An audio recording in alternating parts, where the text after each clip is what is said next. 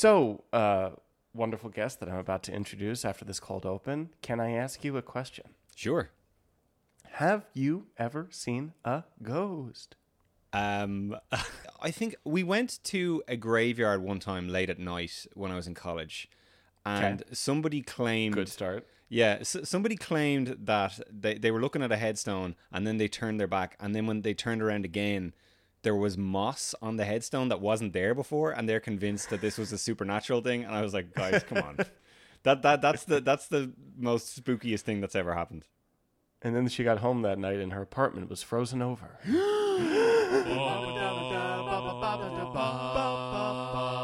Lois and Clark is our jam. We're talking about Teri Dean and Superman. We'll cover it all,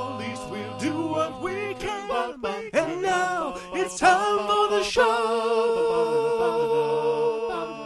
What a show.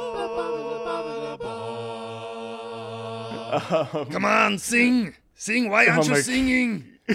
Sing Right, louder. that was my first thought too.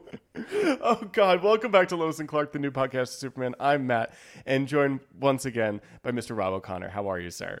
I'm fine. Uh, okay, no, I'm not going to do that for the whole episode. I, I'm good. Yeah, I'm. I'm delighted to be talking about this episode. That's, it's quite bad, and I think I've only. I. I think I've seen this maybe twice. This is one of those ones that Same. I, I don't recall kind of going back and rewatching a lot. Um. We're, we're we're into the dregs of season four now, and you know th- there's a lot of really tired episodes like this where you can kind of feel like everybody's just had enough. I don't know. Yep. No, I'm I'm right there with you. I th- I was rewatching this today. I watched it once. I probably watched it as a kid and don't remember it that well. Watched it once in college and went, Jesus Christ, that's a terrible episode. And then went back to it today and went, Oh no, I'm right. This might be the worst episode. like Ooh, no. people are very off model. Mm. Um, you know, like that Lois that Lois gives a shit about cooking at all. Really Yeah. kind of pisses me off sometimes. You know, whatever. We'll get into it. Um, you kind of cringed at worst episode. Do you have uh, do you have a stronger thought? Ooh, yeah. I mean, I, I, I just think the Doctor Dieter stuff is just so aggravating to watch. Whereas this is Uh, just sort of this is just sort of plain kind of mediocre, me- mediocre kind of nothingness. You know that sort yeah, of way. I It- get, I get that argument. Um, I totally get that argument. Yeah. yeah. On the subject of the Doctor Dieter episode, sorry, sorry to go Oh. totally off tangent. And you No, cut- please. I really don't want to talk about this episode at all. So go ahead. Th- there was a weird bit in this where the ghost kind of tell. We'll, we'll talk about this in a bit, but the, the ghost teleports, and there was no sound effect. And I was like, was there supposed to be a sound effect there? Mm. And I remember you saying that uh, certain sound effects are missing from the iTunes versions, and I'm assuming the iTunes versions are probably similar to what they have on HBO Max now.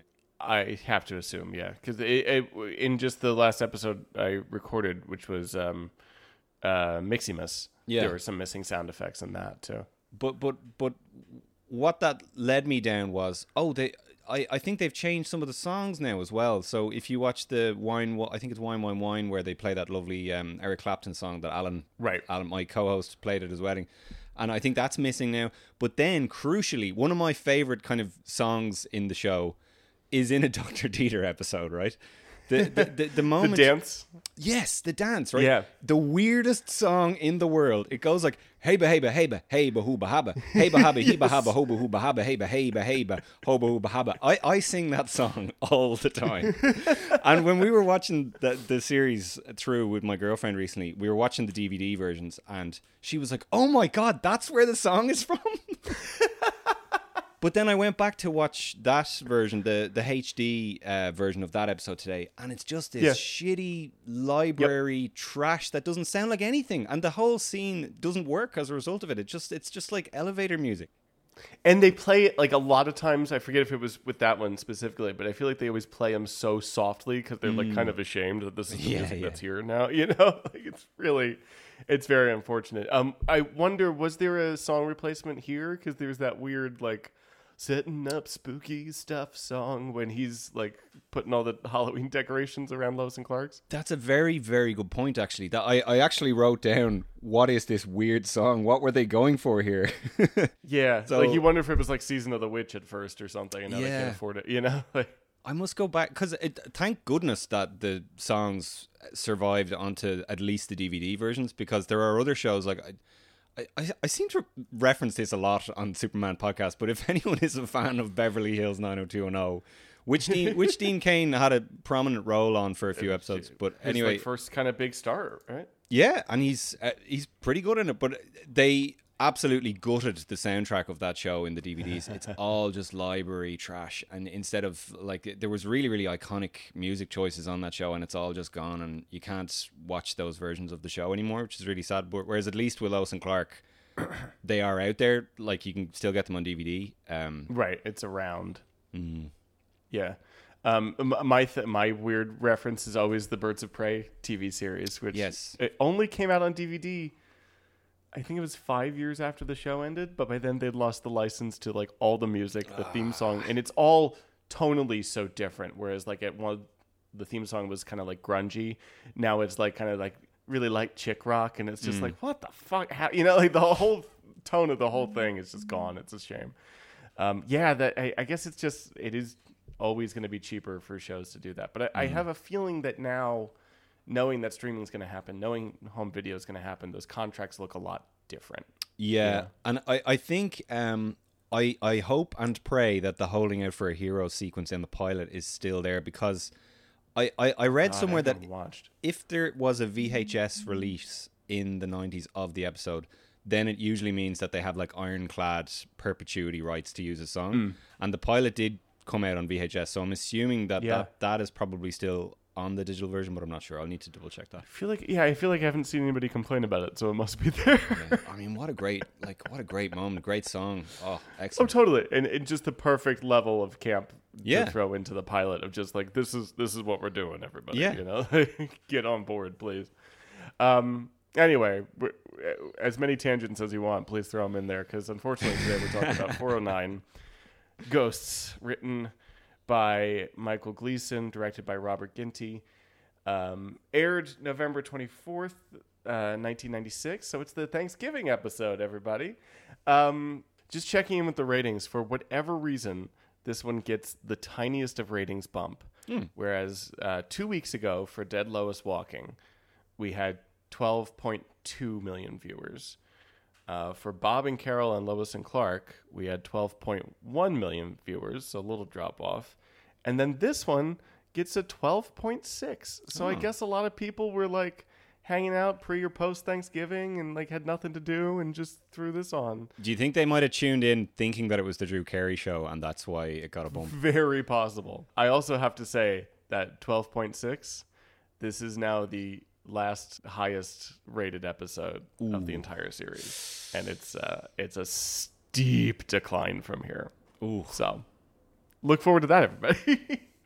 it is nuts. I was looking through today and I was like, is this the lowest rated episode of the whole series so far? Hmm. And no, just a couple weeks before this, the People vs. Lois Lane was 11.1, hmm. which was the lowest of the series. So like it's all just kind of like up and down Yeah. in here, you know?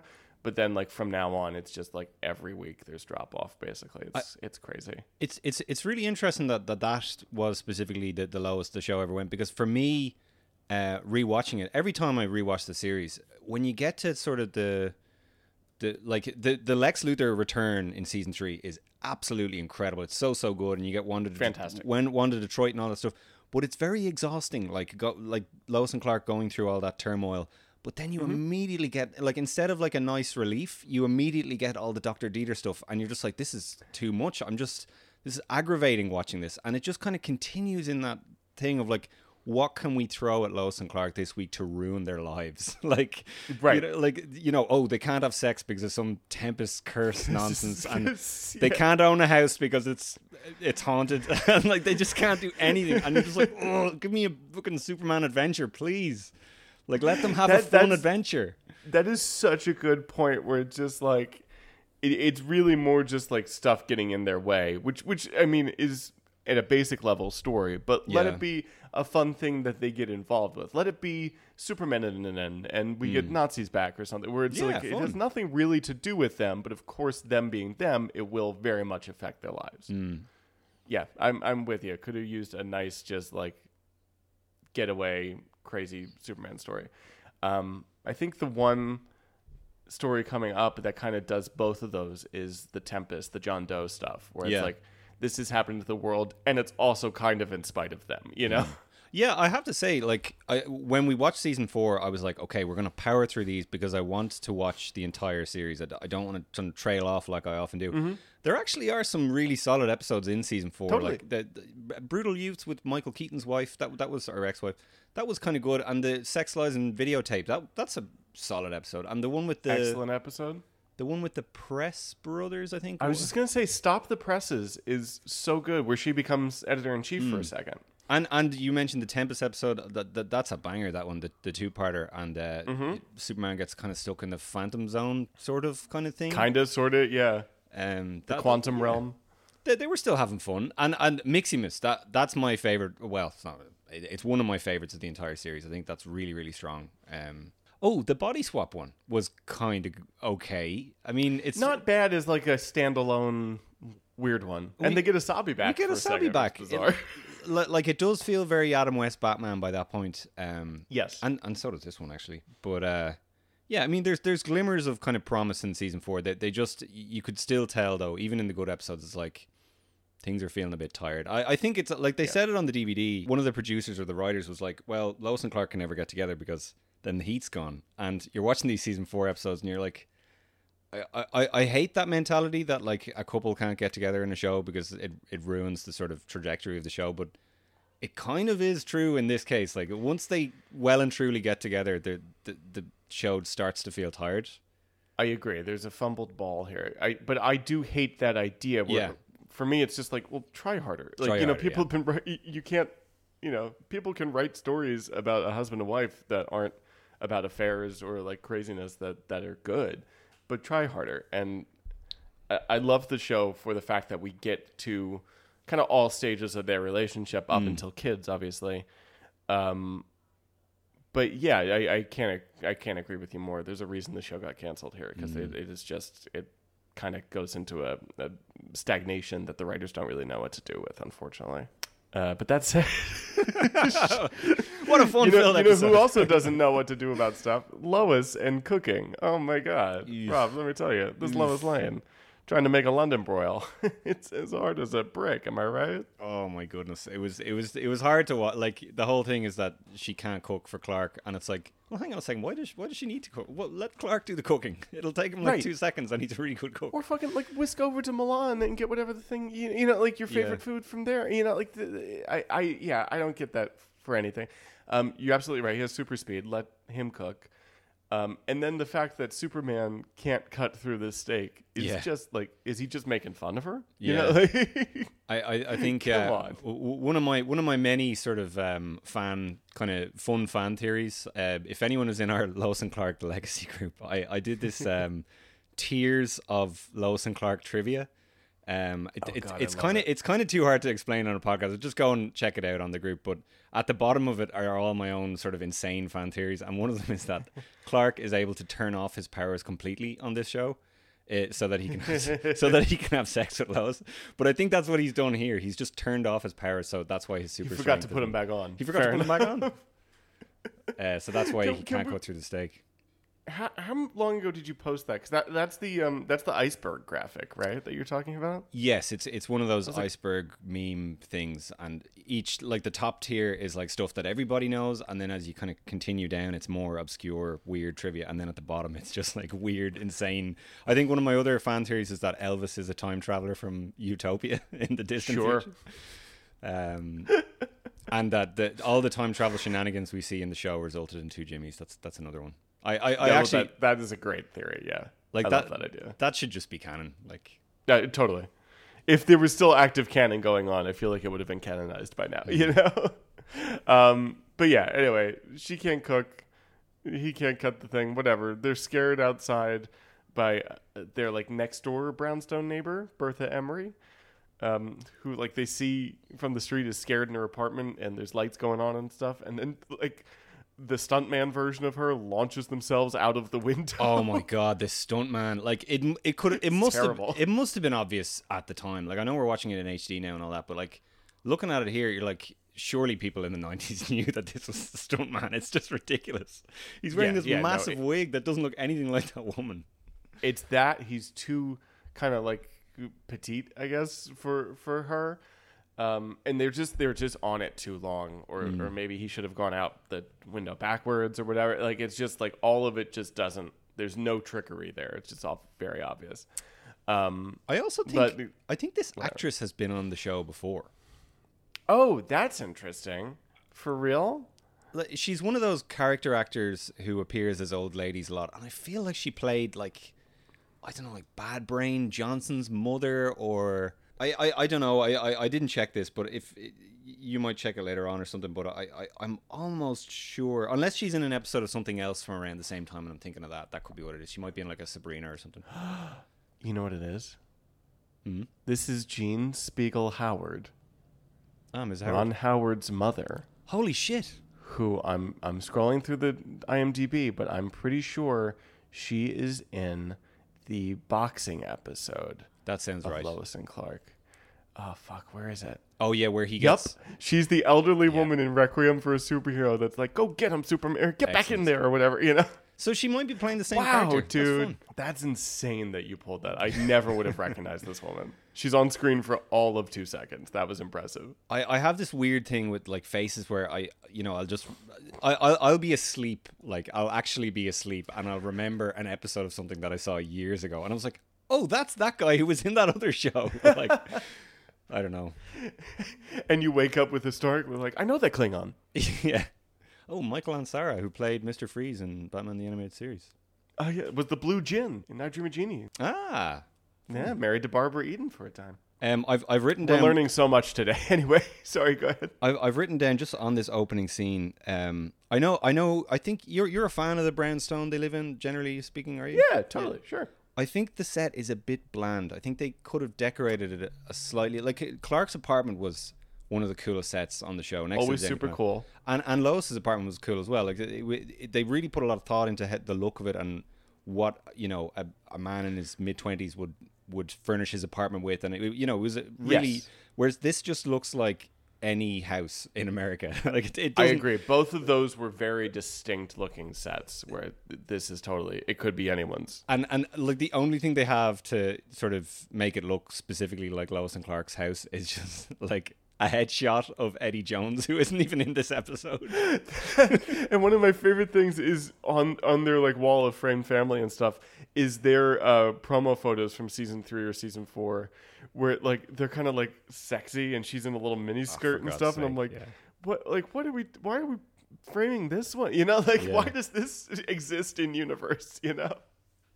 But to get- this this show is terrible about using like promo shots in the show. You know? yeah, yeah. It's not it's not the first Superman show to be like that, and it won't be the last. No, that's very true. If anyone remembers, Um, th- there's an episode of the '50s show, Flight to the North, and it's just the craziest episode of any Superman show. It's uh, all these gangsters try to steal a lemon meringue pie. Uh, all this crazy stuff happened, but there's there's a woman in it, and she's dreaming of her husband who's working in a in a in an outpost at the top of a mountain in the Arctic or something like that. And she's looking at this photo of him, and it's the most headshot looking photo you've ever seen.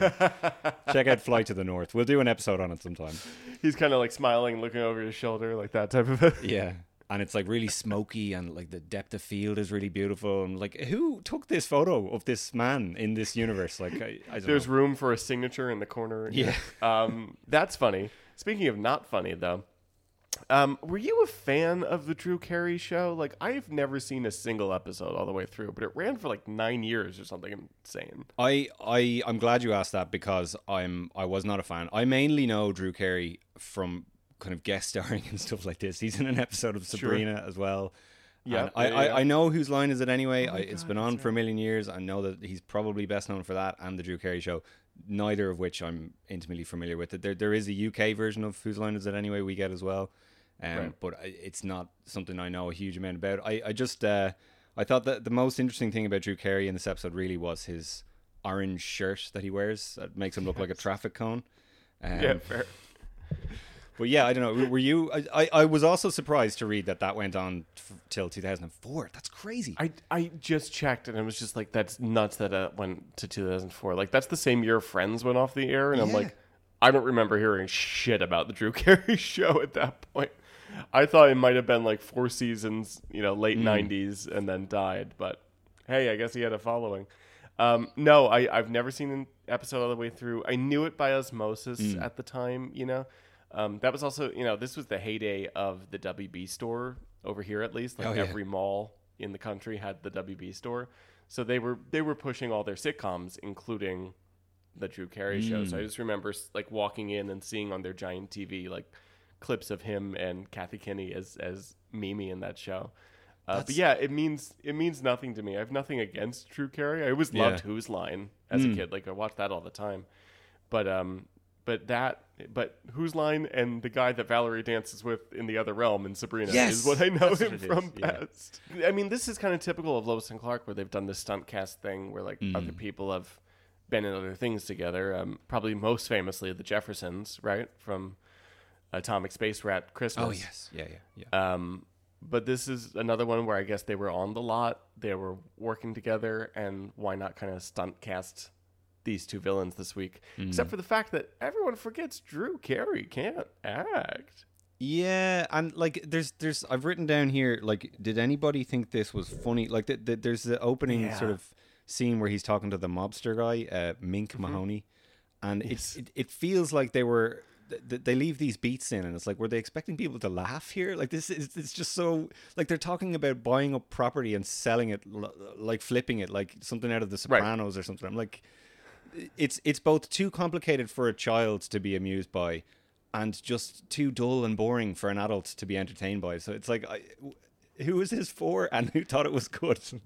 Yep, this is the type of thing I think about where I'm like, when this show is actually funny Yeah. and written by funny people, it's enjoyable and you can mm. laugh. And the Tempus stuff, and you know, like there's Yeah. a lot of good examples of it. But when it's not funny and it thinks it is, holy shit! And that Yeah. like this is that episode. But like it starts with him too. Like he's got all this Halloween crap around, and he's like. He's like kissing the, um, you know, decapitated head decoration he has, and just like, fuck everything that's going on here. You know, like this is all so stupid. But yeah, it's some complicated real estate scam where the brownstones that you know are on Lois and Clark Street. There are like the only areas in the city that's zoned for retail, so we gotta buy them all and knock them down and make a strip mall, and it'll be great. You know. I'm actively trying to buy property right now, and even I was confused by all the stuff they were planning on doing in this. Yeah, all to make like what are apparently, as we learn later, like kind of shitty strip malls that nobody Yeah. cares about. Bizarre, but yeah, we got our first little taste of him here, and he's gonna go and uh, really, really scare the Kents. But I guess it worked because um, we learned that Bertha, yeah, Bertha Emery from next door, sold her place, uh, like put it on the market, and it sold in an hour. Likely, or we find out later by like the mob essentially Yeah. uses a dummy corporation and is buying up all this property. But it's all just so like who cares? So between that plot, the the ghost plot, and then this like runner of Lois not being able to cook, it's just it's such a bummer episode where like this next scene she's she gets a call from some French chef that she put a call into who is mad at her for for not, you know, focusing on cooking before this and, and hangs up on her and it's just like who cares? man? Like, in what in what universe did she think that that was going to work out for? Like, she rings this famous chef because she thinks that, well, I'm famous. You know, surely this chef will give me Right. cooking lessons. Like, he he's if if he's a famous chef, he's famous because he, he's. What am I trying to say here? He's going to be too busy, Lois. Okay, Right, right, right, you know, like plenty of people can give you cooking lessons. Don't bother this, you know, Mich- Michelin don't star call guy. Wolfgang Puck. Yeah. you know, like it's totally that type of thing. But it's also like this is this is the privilege of Lois Lane. Yes. Friends with the president, you know, like can get anything she wants. So, in that regard, I kind of get it. But I wish they'd kind of called it out of like, what the fuck do you expect, Lois? He's got like three giant restaurants in France, and you know, like whatever. The, the, Um, the whole Lois and Clark being world famous thing that really kind of crept up in season 3 Mm-hmm. I think they they kind of overdo it a bit. Like it feels like every week it's like, oh, you know, flowers from the president, or you know, a letter from Most Brad famous Pitt or- people in the world, Lois and Clark. You think they overdo it? I, Yeah. yeah, yeah, it's just it's like okay, we get it. You know, like it's it's something I, I think it would kind of occasionally come up in the comics where it'd be sort of like, oh yeah, well of course they'd be well known, but like in this show, it's Right. like you know they're going to the Grammys. it's just like Right, right, right. Can they we just- can be like they can be Anderson Cooper level of famous Yeah. for me. Like that's kind that should be the cap, you Yeah. know. Um, but even that, I guess, like I guess they're not doing like presidential debates or anything, so maybe that's even too big for what they what they sh- actually should be. Anyway, whatever. The, the Bertha sold her place. Uh, apparently, she thinks it's haunted, and Lois has a like, but ghosts. I mean, that'd be that'd be crazy, right? And my first thought is like, be a real good time to connect with your old friend Star, wouldn't it? Yeah, that, I'd never even thought of that. Wow, Star, R.I.P. She kind of just Because vanished nobody from the show. remembers her. Like, don't feel bad, you know. Like, I'm, I'm, I'm, I'm, I'm gonna do a little bit of armchair quarterbacking here, as, as, uh, Please. as, as Wait, on a podcast, Yeah. Rob? Like, why? Z- Z- Zach, uh, our, our friend Zach always complains that I do that, but um, I feel like the, the original setup of this episode is that Drew Carey is doing these kind of like Scooby Doo home invasions where Yes. like he's It's a great way to put it. he- he's convincing people that their homes are haunted when they're actually not. right. But then in this episode, what happens is he he unwittingly um kind of summons an actual ghost, sort of like Yeah. those you know Scooby Doo. Which is a whoopsie daisy on his part. yeah, know? Yeah. uh, part of me is like the episode might have been more interesting if it was just him doing Scooby Doo crimes, like and. You know, Sure. so, and and then you know they call in Star or whatever, and she's like, "There's no ghost here." And then you know, and they have to figure out where the source of the haunting, and maybe there's a fun hologram, or you know, that feels more like Yeah. a Lois and Clark plot than than this does. This feels That's like so much better to me too. And you're saying Scooby Doo, like play the mystery of Yeah, it. Introduce these little people. You know, like they went and interviewed him once, and he was just a whatever Mm. real estate guy. But then turns out, you know, at the end they unmask him or whatever. Like that's so much better than what this is. And thi- like, this show- early on, you know, it's bullshit. this show is not a, is not above you know unmasking someone and it being a completely different actor. So It's like the, one of Star's episode. It's like the um the abduction. Uh, what do they call it? Contact. Yeah. Episode where Lois thinks she's getting abducted by aliens, but no, it's just this like you know Jeff Bezos fucker that's that's doing it. You know. that would have been fun. Yeah, much more interesting. Anyway, great idea. But meanwhile, Herbie, Drew Carey, is at the Village Conjurer. Yeah. Bizarre, and is and uh, meets up with uh, Stacks, right? Herbie Stacks. the oh, oh, guy? the, the the mobster's name is Mink Mahoney. Oh, Mink Mahoney, excuse me. Herbie Stacks and Mink Mahoney. He, he um, Mink is like, you know, like the, the next people. They're the Kents. They're like, you know, the the Kent and Lane or Lane and Kent from Daily Planet. It's like, yeah, that's why I'm going extra heavy. I bought like all the black art stuff. I've got black candles and and rubber snakes. Like they'll be terrified. And then you see him like actually setting it all up. Yeah. And it's this stupidest like haunted house you've ever seen. You know, Yeah. like he's got like projections of just like ghost decorations on the walls and stuff and and the fake bats and snakes and I'm just like what It's like is he this, he for, he forgot to lay out a bowl of like it, it looks like a Halloween party. Like it doesn't look Right. scary at all. There should be a bowl of Doritos in the corner. Like bowl of grapes but with an eyeball Yeah, label yeah. you know like that type of thing totally just like how did this work but I guess the combination it's so dumb the combination of him lighting black candles and having this particular book of the dead or whatever how to raise the dead actually brings up um mimi what's her name katie Oh, Katie, the yeah. ghost yes um because she's attracted by bad special effects Yeah. essentially that's- Yeah, I mean, it's rare. Like, I mean, obviously the, the show is as old as it is. You know that there's going to be ropey special effects, but I feel like they generally had you know really intriguing, kind of interesting special effects in season three and season four, and they they were usually like good for the time. Like some of the totally some of the morph like it virtually destroyed. There's that bit where the the uh, Dad, save yourself. That guy, the guy from Batman Returns, transforms into Jackson Xavier, and I'm like, whoa, Yes. that, that's fucking cool. Like, but not bad yeah this was bad. Like, this doesn't look good, like at all. This looks like something from the Goosebumps show.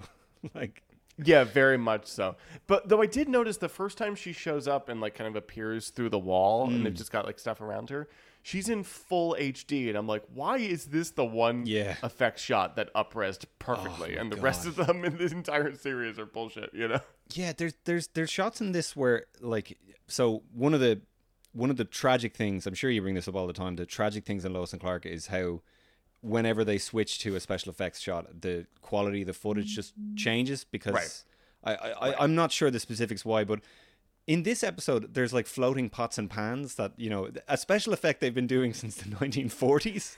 Why do we need the change footage for that? Like, surely they could just do Right. it the way they did it in black and white with like fucking translucent it- strings. right, just do a Bewitched or an I Dream of Jeannie again, and just like hang it, have it hanging there and dangling. You know, it's fine. Like, what? Why no, do? I, why I do we noticed need that as well, and I'm Oh like, I guess these are green screen elements. Like, I guess that's what this is. That, that's really dumb. See, I did think that, but then there's this shot of um, th- there's a bit where um, the ghost is throwing something at the gangster, and the, the the camera zooms in on the thing that's being thrown, and I thought that, or sorry, the camera zooms in on the thing that's being thrown, but it switches to the shitty footage, and I was like. Again, why do we need the, like it's clearly something holding the knife off camera. Like there's no Yep. nothing special is is in this effect. Nope, I, I, I caught that too, where it's just like hey, it, it, it's uh, it's for no reason essentially. Yeah. You know, like it's it's and maybe they were trying too hard with their effect or anything like that. Maybe got treated in such a way that that the the quality of the film went down. But Mm. yeah, it, it really I I don't know. Well, I think that's one that we'll never really know the answer to unless it's someone is. Uh, Really good at special effects. Like I don't. Do you watch the Corridor Crew on YouTube at all? I have seen some of their work. Yeah, yeah. the guys that go through like the bad effects i'm like i, I think they're gonna have to exist for another like 18 years before they get to lois and clark but i would like to know their thoughts anyway he's doing this he's summoned the real ghost lois comes in and like i guess surprises him. You can't really tell because drew carey is not acting. Um, but lois goes in and sees pots and pans flying and whatnot calls superman and obviously by the time he gets there nothing's happening. And basically clark as superman like blames on the fact of like um, i mean is this emotional trauma because he can't really cook well lois? You think maybe that's it? Not a not a great look clark. Like what the hell are you doing? Like why and she makes the point of like really after like all the bullshit we've been through you think this is what's gonna break my mind yeah, you know? it's like which is a fair point. Yeah, th- Totally. Like I, I generally think you know, surprisingly enough, in in defiance of certain key members of the cast, uh, the the show is actually fairly progressive and fairly liberal a lot of the time. But then Mm-hmm. there's episodes like this where kind of more conservative values creep in, and you're just like, this th- this is just so off model for what Yeah. the show usually is. Um, Yep. Like Lois should not be this kind of, you know, forlorn housewife from the 1950s who's depressed of it. She shouldn't want to kind of adhere to that societal norm at all. She should be kind of beyond that.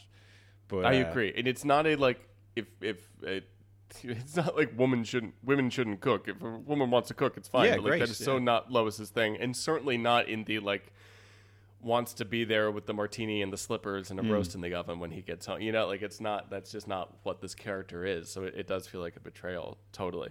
Um, I feel like even earlier on in the series, like season three, there was a like they're cleaning up. Maybe I'm making this up, but I feel like there's a scene where they're like cleaning up dishes. Yeah. And she's like, "Hope you don't mind. I'll never cook, but I'll always do the dishes," or something like that. Yeah, no, totally. And then, like, I, you see, on the one hand, I, I, I do think she should be kind of above all that. But then on the other hand, I'm kind of like, yeah, but she's also obsessed with um, old romance movies and stuff like that. And so That's true. You, you know, like, and I, I sometimes think that there's this kind of contrast with Lois where, yes, she is this modern go-getter career woman, but then also she she does want that old-fashioned style of love, and.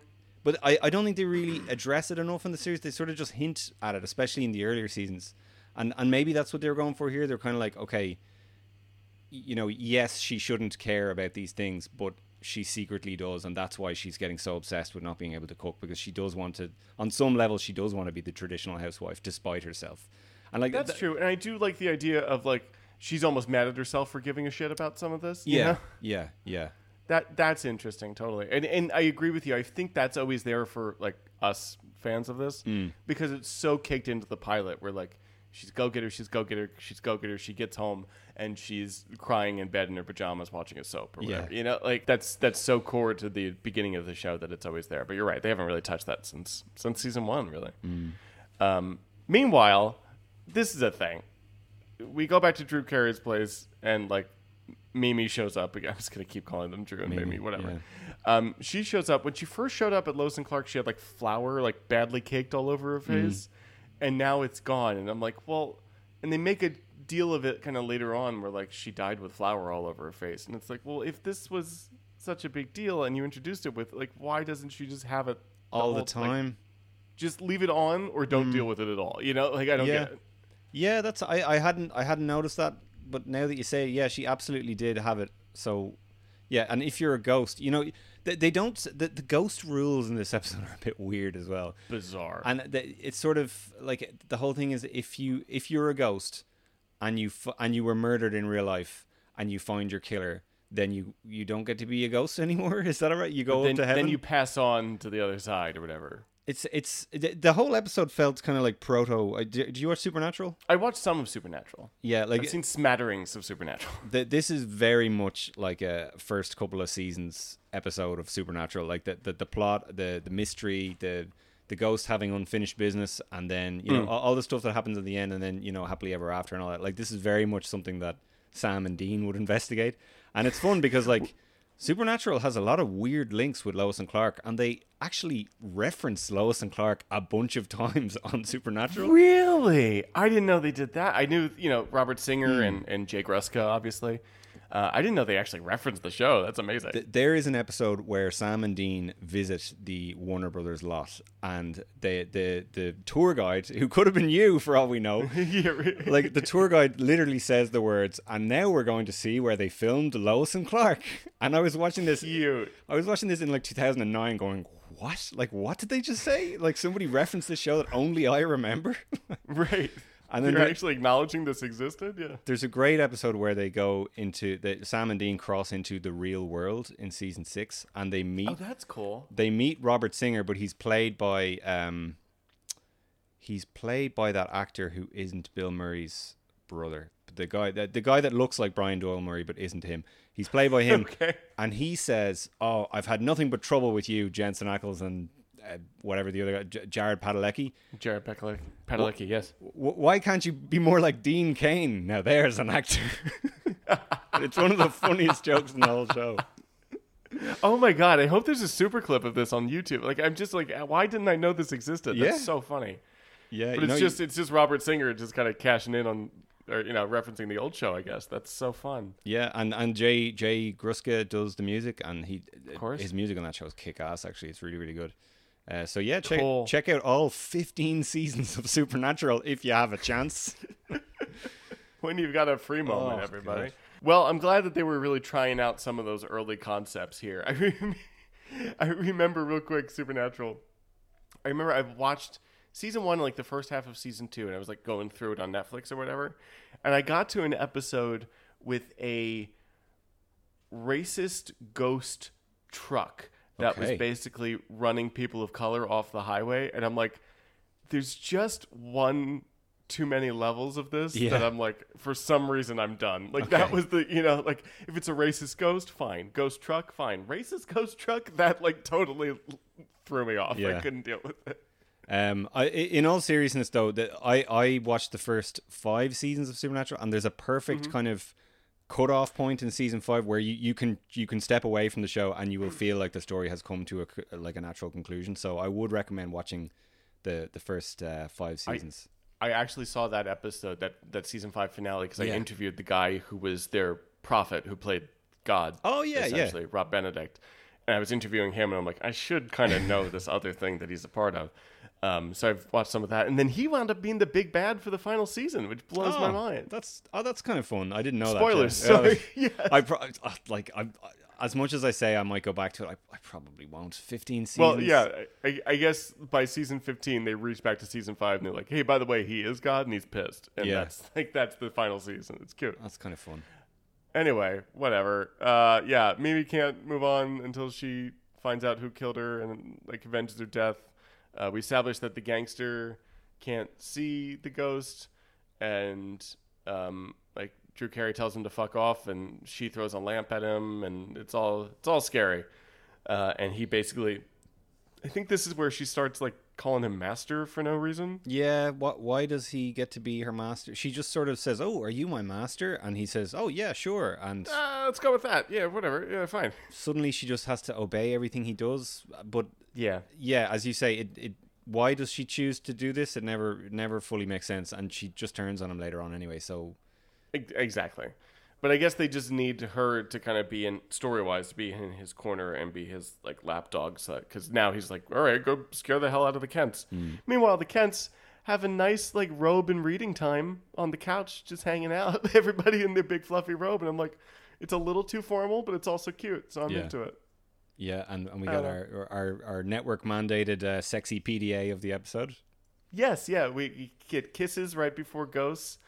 Um, like Lois sees the ghost briefly, and Clark goes to X-ray it, and she's like, "I don't think you can X-ray a, g- a g- g- g- ghost," basically.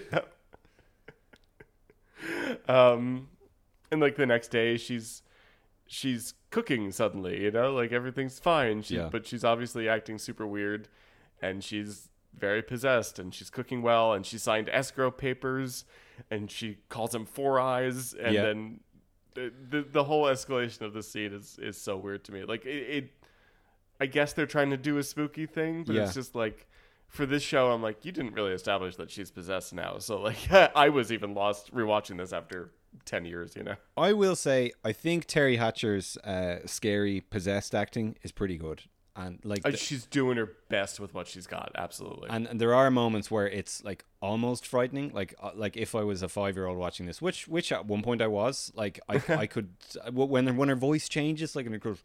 "You Stay away from him, or whatever. Like, Yeah. that that is like somewhat unsettling, and, and she she plays that well, and you know, and, and and like, there's a lot of evidence in season four that Teri Hatcher was had had enough. So it's good to see that she's still kind of, you know, she's still showing up to work. In fairness, yeah, it's yeah, I I feel bad for her because I'm like, I'm sorry that you have to do this this Yeah. week. But yeah, I I thought that too. There's later on too when she's like fully possessed. She's kind of doing a good uh, Kathy Kinney impersonation. Hmm. Um, with the voice, and it's not an augment. It's not her being dubbed. It's just Teri doing it, and it's it's not bad. Like it's totally fine. You know. It's yeah. Oh, that, that's in the the Mister Freeze's house bit. Yes, in the Mister Freeze's house, at the, in the frozen uh, Gotham Museum of History or whatever it is. Um, but yeah, uh, so after this, like, there's a po- she was possessed. She like kind of forces the ghost out of her, I guess. Yeah. And as as Katie the ghost is leaving Lois, it goes through Clark, and he has a moment of like, "Oh, that was weird." So like now they're both believing, and they're like, well, "What the hell does a ghost want with real estate and escrow papers and whatever?" And and Lois kind of remembers like, "Oh shit!" Like she was murdered here. She was murdered in our living room, basically. I just realized Um, I just realized that this is an episode with a ghost who can possess people, and she talks at length about how much she's going to just possess people and live live out her life doing that. And it's a, Oh, I why know where you're going. why did they not possess Superman? His powers don't work against magic. Like it's right there. Do something fun with that. No. Yeah, that's a great point. Is the first time the Yeah, that's a story problem. The first time the ghost actually sees Superman is at the end. Yeah. And he doesn't do anything super, he just brings it whatever. We'll get to it. But yeah, that that is an issue. That's what works so well about the um the body swap episode Yeah. I, another that you mentioned. another pretty good episode and th- there's a bit in that where like dean cain has to be really nasty and i'm like holy shit like he's actually kind of threatening in it like I, you know it's almost kind of tom welling evil red red say. kryptonite clark vibes like Or Tom Welling in, in Transference as Tom Welling as Lionel Luthor. You know, like Oh, it's that yeah. type of that type of performance. Totally. Yeah. Wow. What a missed opportunity here. I would have loved to hear Dean Cain's uh, Kathy Kinney impersonation. oh my god matt we need to do uh we'll have you back on my podcast to do um a, an episode on all the body swap episodes in superman oh, shows that'd be fun. 'Cause the- that's such a tired concept, but when it works, it is undeniable. there's i I don't think there's a George Reeves episode. There, there is 100% a Superboy episode where they do a body Cool. swap, and he sucks in it. Great in, in Um, Transference, wonderful Smallville episode. the- there must be an animated series, something. yeah, I mean, surely Justice League or one of those ones must have had something. I'm just thinking of the the one where they swap the two Lex Luthors, where Lex and Flash. Oh, that's right, Justice League yeah. Unlimited swap. That no that's a great episode, but might not make. I don't think Superman's in it. Yeah, probably not. Oof. Um, anyway, um, what did we find out here?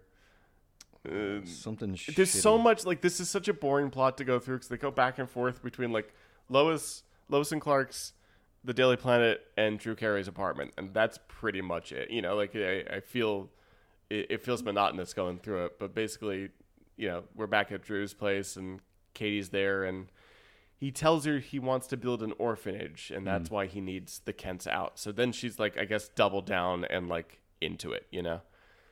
Um, meanwhile, probably best scene in the whole thing, we get to go to the Daily Planet for a second. and we get Perry. Yeah, is one Lane Smith's one scene in the ep or well, does he have another scene? I don't know. Two, maybe. There's another scene at the Daily Planet, but I forget if he's there. He yet. he was definitely only he was only on set one day for for this episode, and hundred percent. and he has this awful line. My heart broke from. It was like ah, it fills my heart with happiness to see my two greatest reporters at work. Like it's such a kind of every day at the Daily Planet. Just a, just a, a line that isn't even worth saying. Like he just.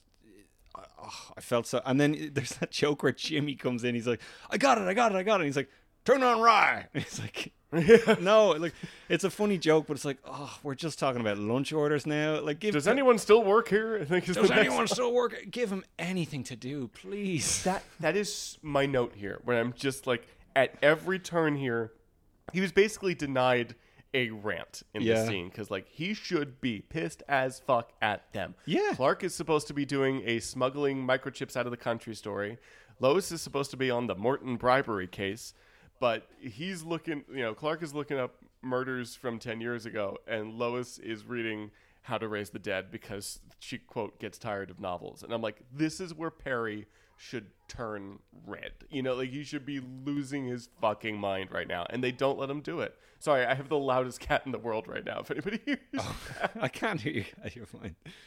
oh he's just crying in the corner for no he just wants attention.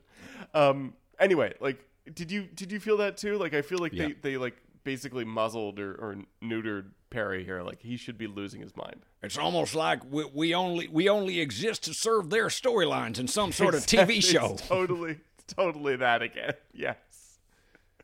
If anyone doesn't remember, Perry actually says those words in season two. and end of season two right? Their last his last scene in season two i think right such a, it's such a sadness. Like they Deborah Joy Levine clearly had you know big plans for Perry, and they gave him such great stuff to do in season one, and they just flush him down the toilet for the rest of the series after that. Yep.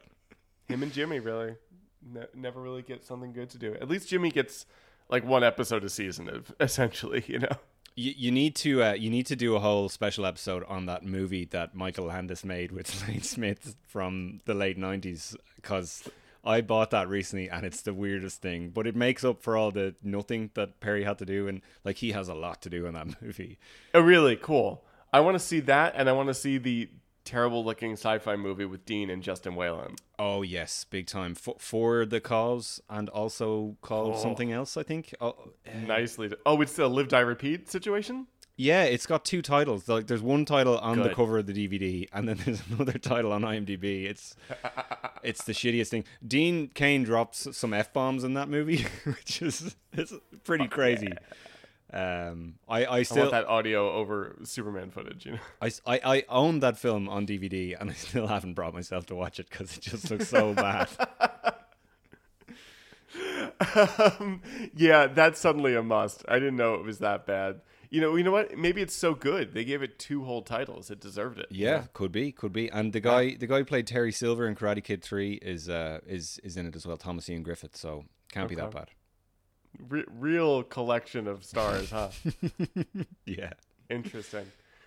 Um, meanwhile, at the brownstone again, like we're just back and forth through these three sets. Um, but Lois is like using a Ouija board and this weird little planchette and and trying to contact Katie, and it, it works very well. Yeah. Uh, like the, the again the the like you were saying the ghost rules in this episode are so weird. It reminds me of um, I just recently saw the Beetlejuice musical and Oh, yeah. rewatched the movie, and and the movie's you know classic for many reasons, but re- like really the ghost rules in that movie don't make any fucking Yeah. sense to me.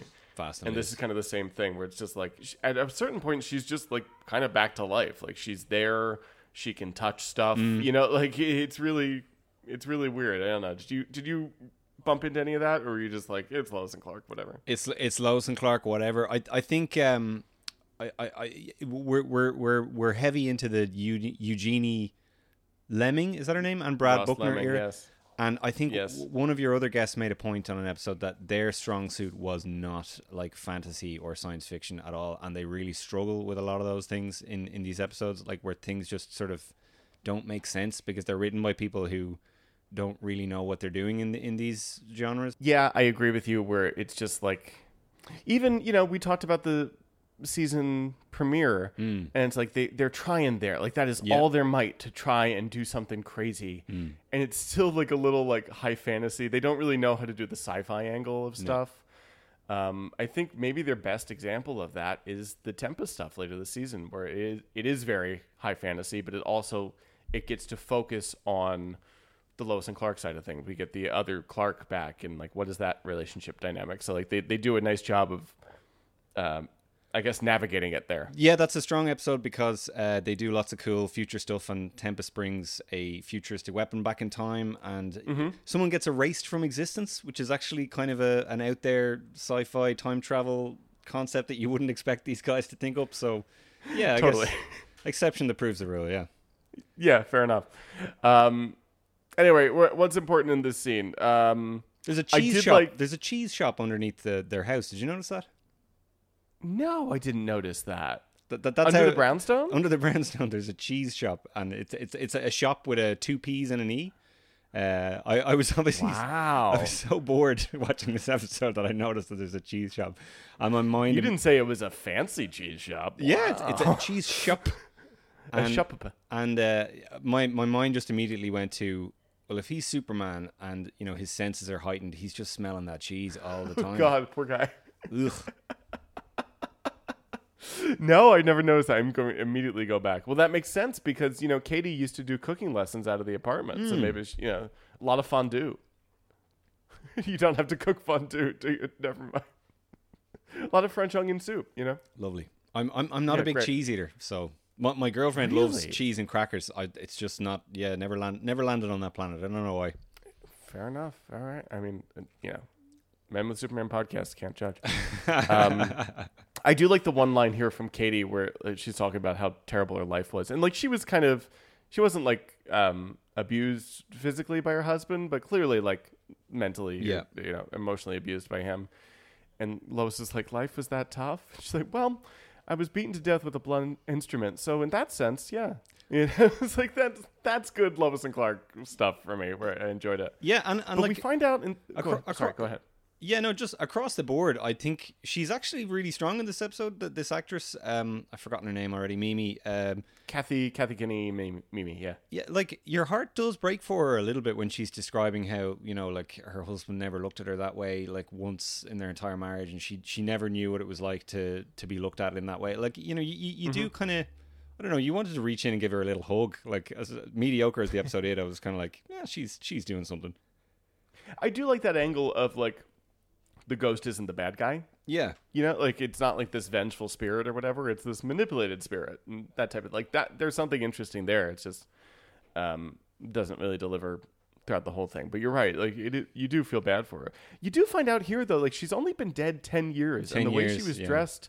And they're talking about organized crime, and I'm like, I'm, I was thinking this is like the 40s or 50s that she Mm. died or something like that. But no, it's it's pretty recent, I, I- guess, so that we can do the confession at the end. and even the newspaper that Clark finds, like it, it feels like a newspaper from like the fifties or something. It, it doesn't it doesn't look like- Exactly. you would you would picture a newspaper from the eighties not looking that different, and it does look different. So it's like I don't know, yeah, weird choice. whatever. Yeah, that that was interesting.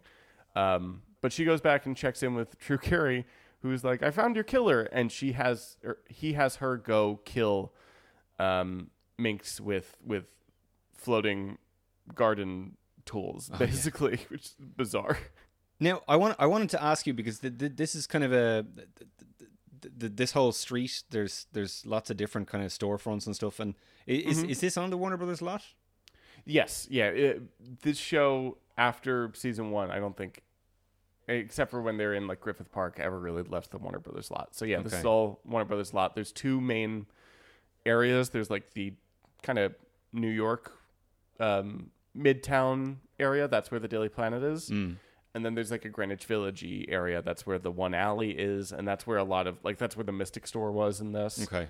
Uh, and I think that's where that like garden supply shop Yeah, is and there- there's like an antique shop in the background. I was like, that that's a strange thing to have in the in this fake kind of you, Yeah. you know uh, shopping village. Like, why an antique shop? I, I don't know. I I just thought that there was a lot of detail put into this. I was like, are we still on a set or is this maybe this is real? No, yeah, no, it's probably it's definitely still a set. And it, the weird thing is too, like, it's not like those those kind of storefronts are set up and standing there. Like, Okay. anytime you see a show or stuff on the show that has like stored fronts at the back, that is them putting on decals and dressing Okay. the windows and whatnot for those days. So like, someone decided like, what the fuck do we do here? I guess antique store, you know? And Yeah. that's that, that was a Lois and Clark decision. So good for them. good for them. Pulse Yeah. pounding stuff. yeah, exactly. um, but after after she kills him, she goes back to Drew Carey's place, finds him like running away, and then she decides like, oh, so you're full of shit. Like, well, fuck this. I'm gonna stay here and not pass on to the other side. I'm gonna possess Lois Lane and torture the hell out of you, and I'm gonna have a great life. And that's that's the plan now, right? yeah. Um, so we get our second Daily Planet scene. I'm looking through my notes. I don't think Perry was in this. Lane Smith worked for just that that early morning or whatever. Sayonara. I'm going to the golf course. Yeah, really, total shame. Um, I do love they're they're doing um, research and finding out how Katie died and whatnot. And Jimmy comes up with like, "Guy got killed tonight. Ask me how." I'm like, "That's so like that's that's fun. Like, there's something Yeah. fun to that." Uh, but I guess there were witnesses to the flying lawn tools that that killed a mobster who was the trigger man for the quote most powerful crime family in the city. And I'm like, just just name them. You know, like Yeah. do a comic book reference, do anything. Just like weird that we didn't name them. You know. I, th- I think I said this in um in our w- w- w- the episode we did on, on my show about um time travel and Superman stories. Mm-hmm. I, I, I just think the mob and the mafia th- th- there isn't really a place for them in Superman stories, and it's weird that we keep going back to them in in both the George Reeves show and the later sort of seasons of this show. Like w- w- Yeah. when when I'm when I'm watching Superman. I want to see evil capitalists being taken down by journalism, and I want to see crazy supervillains. I don't want to see the mob. Like Batman deals with the mob. That's it's like That's fair. they they do they don't feel like the, the only mobsters sh- Superman should be facing are clones of Al Capone and whatever the fuck that episode was. That- Bonnie and Clyde and yeah, whatever. else, and, yeah. and maybe they've got super strength too, so they can punch him. I don't know. That those are the only mobsters I want to see on Superman, like or or intergang. First of all, I like your rewrite on that episode. Let's do that. Intergang. Um, that, no, that- I- those I are hear like you.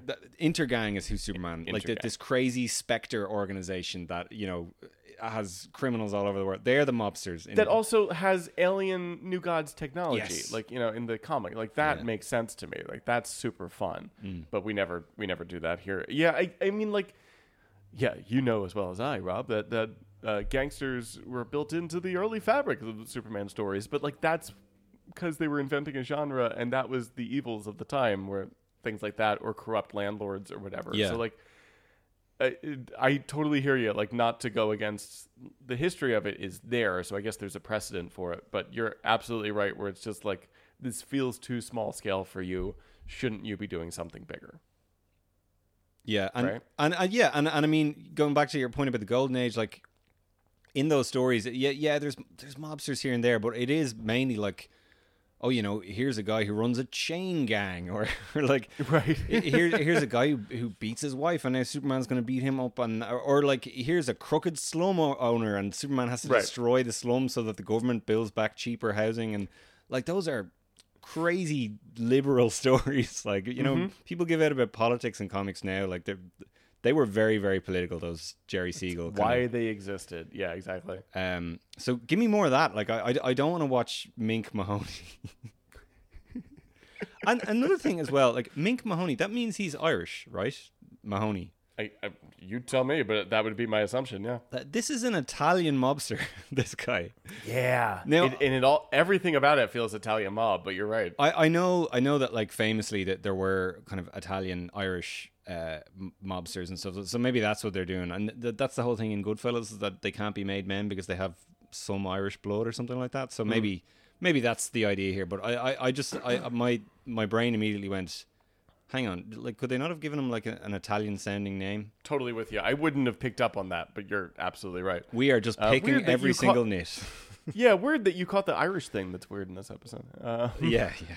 Uh, but However meanwhile, none of this that? matters because there's ghost wind in the Daily Planet, and and um, they figured out the insurance scheme. Basically, there's ghost wind.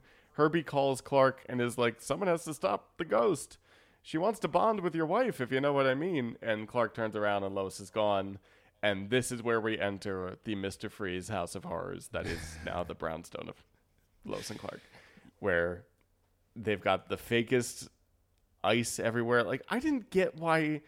Is that just because like Exorcist and it's cold? Like why did they go with this frozen look? Like where does that come from? Yeah, I, th- I think that is a thing in, in, in exorcism stories, and uh, like it, it's usually the room is very cold, and it's like one of the Right. early like y- you'll see when people walk. I think it's in Supernatural as well. Like when they walk into a room, and someone like you know breathes, and then the the the the, the um, what am I trying to say? Of The, the breath or condensation of their breath is visible. Like it's like an early indicator that like it's a spooky place. Of oh shit, yeah. But but yeah, like they went to an awful lot of trouble to like Mister Freeze the whole house. Like there, there's It the- just looks like shit. the, It's so sta- the staircase is like covered in, in ice and uh, what what is it? Is there a couch covered in ice as well?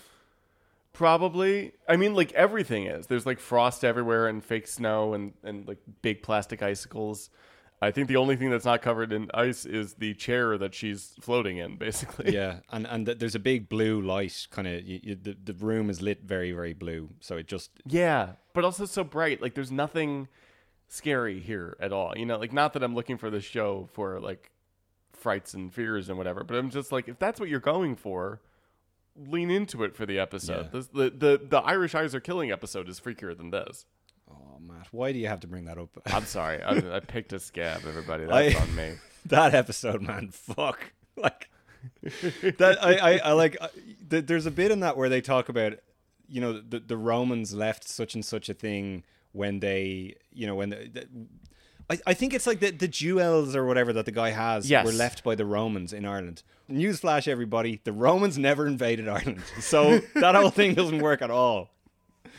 And that guy, mother of God, like one one of my one of my bugbears is American actors getting cast as both Irish characters or English characters. There are so Hmm. many Irish actors working in LA right now. Like I know people over there. Like give them those roles. Like they can Yeah. do the accent perfectly because they're from the place. Like why? So do- it's not you that know- guy's like breathy Irish accent. I'm not even going to attempt it, especially with you Oh, on the line. the But, ancient terrible. stones will be mine. Superman will be destroyed. I, I, I'm that my accent is too good. I can't, I can't do it because anyway, it's Yeah, tell me about the druids. Tell me more. What was the that? druid curse, Lois. It's so great to see Um, you again. your performance is better than anything in this episode. I gotta be honest with you. Um. Anyway, like big finale, whatever. But like nothing happens. Like Superman comes in and like threatens the ghost, tells her to leave Lois. She does, and then all he did was he found the woman who killed her, who was secretly having an affair with her husband or whatever. Mm. And like this woman just comes in and is just like, I'm sorry, Katie, I did it. And Katie leaves Lois's body and like says a nice farewell and passes on. And then I guess Superman has to super thaw the apartment. Like that's just kind of the whole thing. Here's here's my question here, right? So the the, the idea is that if uh, Drew Carey doesn't help Superman to stop um, the ghost, that she will haunt him for the rest of his days or whatever, right? Right. Why doesn't he skip town? Why does he agree to Great help question. Superman here? Well, like, how is she going to find him? Like, is is that a ghost power too? Just ghost GPS, like Drew Carey, Drew, Drew Carey tracking abilities? like, You would think not. Skip town. Show any other powers like that, you know?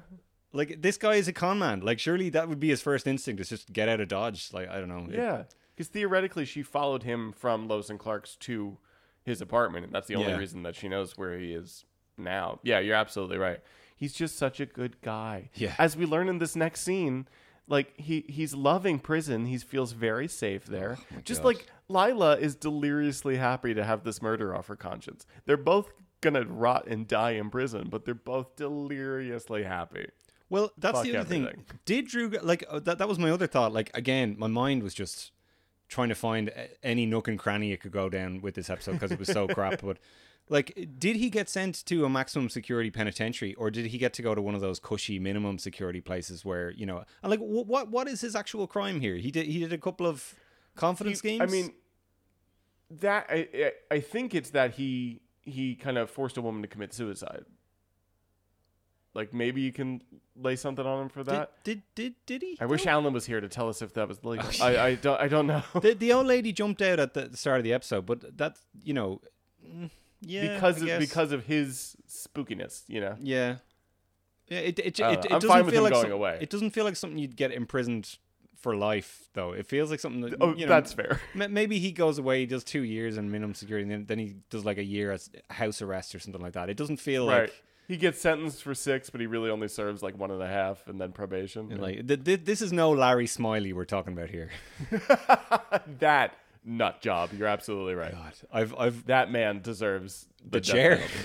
Yep, absolutely. Like literally in the history of this show, Larry Smiley, the guy with the weather machine who nearly Mm-hmm. he nearly brought about the end of the human race. Mm-hmm. Like he's a more dastardly villain than anyone else on this show, including He the is- actual like evil General Zod equivalent in this show who comes to Earth to invade. Yes. Like that guy is more evil than Does him. not do as well. And between the two of them, success rate wise, is the guy from um, uh, the People versus Lois Lane who starts the like evil kryptonite rain, which I'm pretty sure kills some people. So it's just like I was looking for an excuse to bring this up, and you've just given it to me, Matt. Um, that actor is in a movie called Showgirls, and he has a very significant role in it. And the whole time, I watched it in a in a in a cinema a couple of weeks ago, Showgirls, and it was such a good night. Everyone was hooting and hollering for the whole thing. It's- like a, like a fun screening type of thing. Uh, yeah. oh, I didn't recognize him. and it, yeah, exactly. Like, and you know, famously, Showgirls is is either a terrible movie or a secret masterpiece that is designed to be that way. No one's quite sure, but like, Who's to say? Yeah, yeah. he is so good in that movie. Like he's basically playing his Lois and Clark character. And he's just throwing around these, you know, disgusting lines and telling Elizabeth Berkley to take all her clothes off, and it's it's incredible. Like definitely watch the Lois and Clark episode and then watch Showgirls. I'd hardly recommend that. Oh, fun. All right. Well, that yeah. Nobody rewatch this episode. Do those two. No, don't. don't. Um, but yeah, I just love this idea that like both these people that are now away for life are very happy and and lucky enough, Katie left a little something behind for Lois because she can cook now. Rob, yeah. Me and my girlfriend do this thing where like when we're watching a show and an easy resolution to something comes up we do this thing th- this is crap on a podcast but we, we slap our hands together like this you know like it- dusting it off. Like, it's, it's kind it's kind of like a running joke we have where you know if if a character is is about to leave a- show or like an all's when all's well that ends well type thing we'll just do this and and that was my immediate reaction when I saw Lois cooking at the end of the episode. Like she's just magically able to cook now. Okay, fine, Yep. done. She's magically able to cook. Everyone's super happy being away for forever. Um, the only like on Lois or on model thing that they do in the end of the episode is um, her line of like, you know, she makes the fir- perfect eggs or whatever for Clark, and then she's like, "Well, it's kind of like Everest. Once you do it, you think, why would I ever do that again?" I'm like, Yeah. okay, fine, whatever. Then why the fuck did we do this episode to begin with? But Did Lois Lane actually climb climb Everest? Where I I was I was when I heard her say that I was like, is that them saying that Lois Lane has climbed Everest, or is she just kind of saying that like a, you know, like a saying that people say, you know, that kind of way?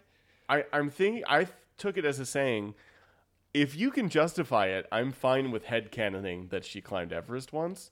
But part of me is like, well, what's the story on Everest? You know, Yeah, Like, yeah, yeah, what, yeah. what, what got her out there? Yeah, um, I'm fine either way. Let me let me know if you come up with something. I'll I'll be watching the the Facebook group. It's like a crooked tour guide or something at the top of Yeah, totally. There were the people from Metropolis aren't coming back from Everest, and they all use the same Sherpa. So we'll go and figure it out. And it was before Superman, and she got to the summit, and she thought this is the highest, you know, I'll ever be in life. And then, then she started flying. Ah, there's the See? episode. We've just written an episode. Much better episode. There you go. And with that, Rob, can I ask you some questions? Certainly. I think they're going to be pretty easy. Um, was this a good episode for one Miss Lois Lane? Well, insofar as she had uh, interesting stuff to do, yeah, I'm not saying the episode is good. I yeah, maybe yeah. No, oh she has a sorry, sorry. pl- she, she's a lot to play with. Sorry, no, this is specifically a bad episode for Lois for all the reasons. I was gonna say this is this is not Teri. This yeah, is Lois. Yeah. yeah, yeah. Lois, in, in terms of the whole cooking thing and her being traumatized by it, like that, that is not good. No, yeah, bad episode for Lois. Yeah, good episode for Teri Hatcher. I, agreed. And she really does nothing except like hit herself in the head in the one scene to get the ghost out of her. You know, like Hmm. it's just there's nothing there. Um, was it a good episode for Clark Kent? Uh, no, no. Uh, he comes across as a complete dope in this episode, and uh, th- th- there's this bit where you know Drew Carey is like shouting on the phone. He's like, uh, "You know, oh, the ghost is gonna take over your wife. I- Is she there beside you?" And Clark goes, "Hmm, yeah, oh yeah, yeah, she is, yeah, yeah." And, and he just oh, seems oh, so oh, wait, no. the, the, the only thing I liked about Clark in this episode was um, you can see his Ebel watch quite uh, quite a few Oh, times. Look at you. Clark, Clark uh, famously has well, famously Clark has a different wristwatch in season four to the earlier seasons, um, and I don't particularly like the watch he has in season four, but it's interesting that you can see it, and I think that they might have had a product placement deal with Ebel because I think Lois wears an Ebel watch as well. This is the most boring. Interesting. I was gonna ask why did it change? Do you think? I, this is the most boring trivia ever. I'm No, aware of this that. is the shit. This is why we're here. Yeah. Okay, I'm gonna talk about the Daily Planet when the letterhead changes, and you tell me about the watches. Um, what's the best watch? the best watch I think is uh, so right a brief history of Clark Kent's watches. In season one which was a lot more like the aesthetic of season one is a lot more kind of throwback and it feels very 1940s and he, Yeah, he kind of has this like timeless. yeah and he, he kind of has this very classy kind of rectangular cocktail watch on a leather strap. It's really really nice. Have no idea what kind of watch it is because it's impossible hmm. to get the right shot where it's zoomed in. In season two he switches to a dive watch which I suspect hmm. Actually belonged to Dean Cain because if you look at photos of Dean Cain from around that time and a lot of kind of press photos he did for the show, but then also like shots of him at premieres and stuff, he is often wearing that watch. Like so, I think he actually owns It's that. such one. a pleasure to know you, Rob. Keep going. But then in season four, uh, he wears this Ebel watch, um, and you see it specifically. Like there, there are actual shots where they zoom in on the watch when he's looking at the time and stuff. So I suspect that it was an actual active product placement thing. yeah. Um, Ebel also famously um, in Miami Vice, Don Johnson in the first season wore a Rolex uh, uh, Datejust I think, and it's like one of the coolest watches ever. But then they had a product placement deal in season two onwards where he wears this awful, awful looking Ebel. Um, so I, I already, I already kind of were against Ebel, and then they showed up in and Clark as well. So there we go. Brief history. Of they were making their money. Nobody Yeah. was buying them, but they were making their money. I guess in back of the day. Um, would the Ebel have been a more expensive watch than the earlier ones? You think? See, I don't know because I can't tell what the earlier ones were. I suspect the dive okay. watch might have been an Omega, which would be Oh. Like I, even back then it would have been quite expensive. So I, I think they'd Yeah. probably be in and around the same price. Uh, I want to say. I guess like I've never heard of Ebel before, so it's like what like are we at Omega um, Rolex level or is it a little? Well, it's know? definitely not at Rolex level. It would be significantly cheaper than a Rolex, but it would be kind of around the same price, I think, as a, as an Omega. So it'd be kind of like you know, eight or nine, or you know, five or six. Well, back then maybe three or four grand, kind of is what we're talking Okay. back then. Yeah. shit. So uh, significantly more than my Superman watch that has Lois Clark and Superman on the on the face. Is that what you're saying? Yes, but not in sentimental value. No, that's very true. It doesn't have an inscription on the back from Lois Lane. So there's that. so Um, anyway, let's go for the hat trick here. I'll go first. Was it a good episode for Superman? Superman didn't do shit in this episode. It was nice to see him in costume from time to time, Mm. but he didn't do super anything. Do you agree, sir? Do you Uh, dis- feel free to disagree. I, I, I, I do mostly agree. Like I, one of the biggest problems I have with any Superman show is is this a job for Superman? And Yes. th- th- with this particular episode, the answer is no. Everything Superman does could probably have been uh, done by a powerless Clark Kent, which is Yep. which is never great. The only thing I will say is that final scene where he's explaining everything that ha- that like that he's figured out the plot. He figured out who murdered uh, Mimi when she was alive, and he brings Drew Carey in. It does feel like a very Superman-ish moment. Like he's you know very powerful, very confident, lots of leadership vibes, and totally.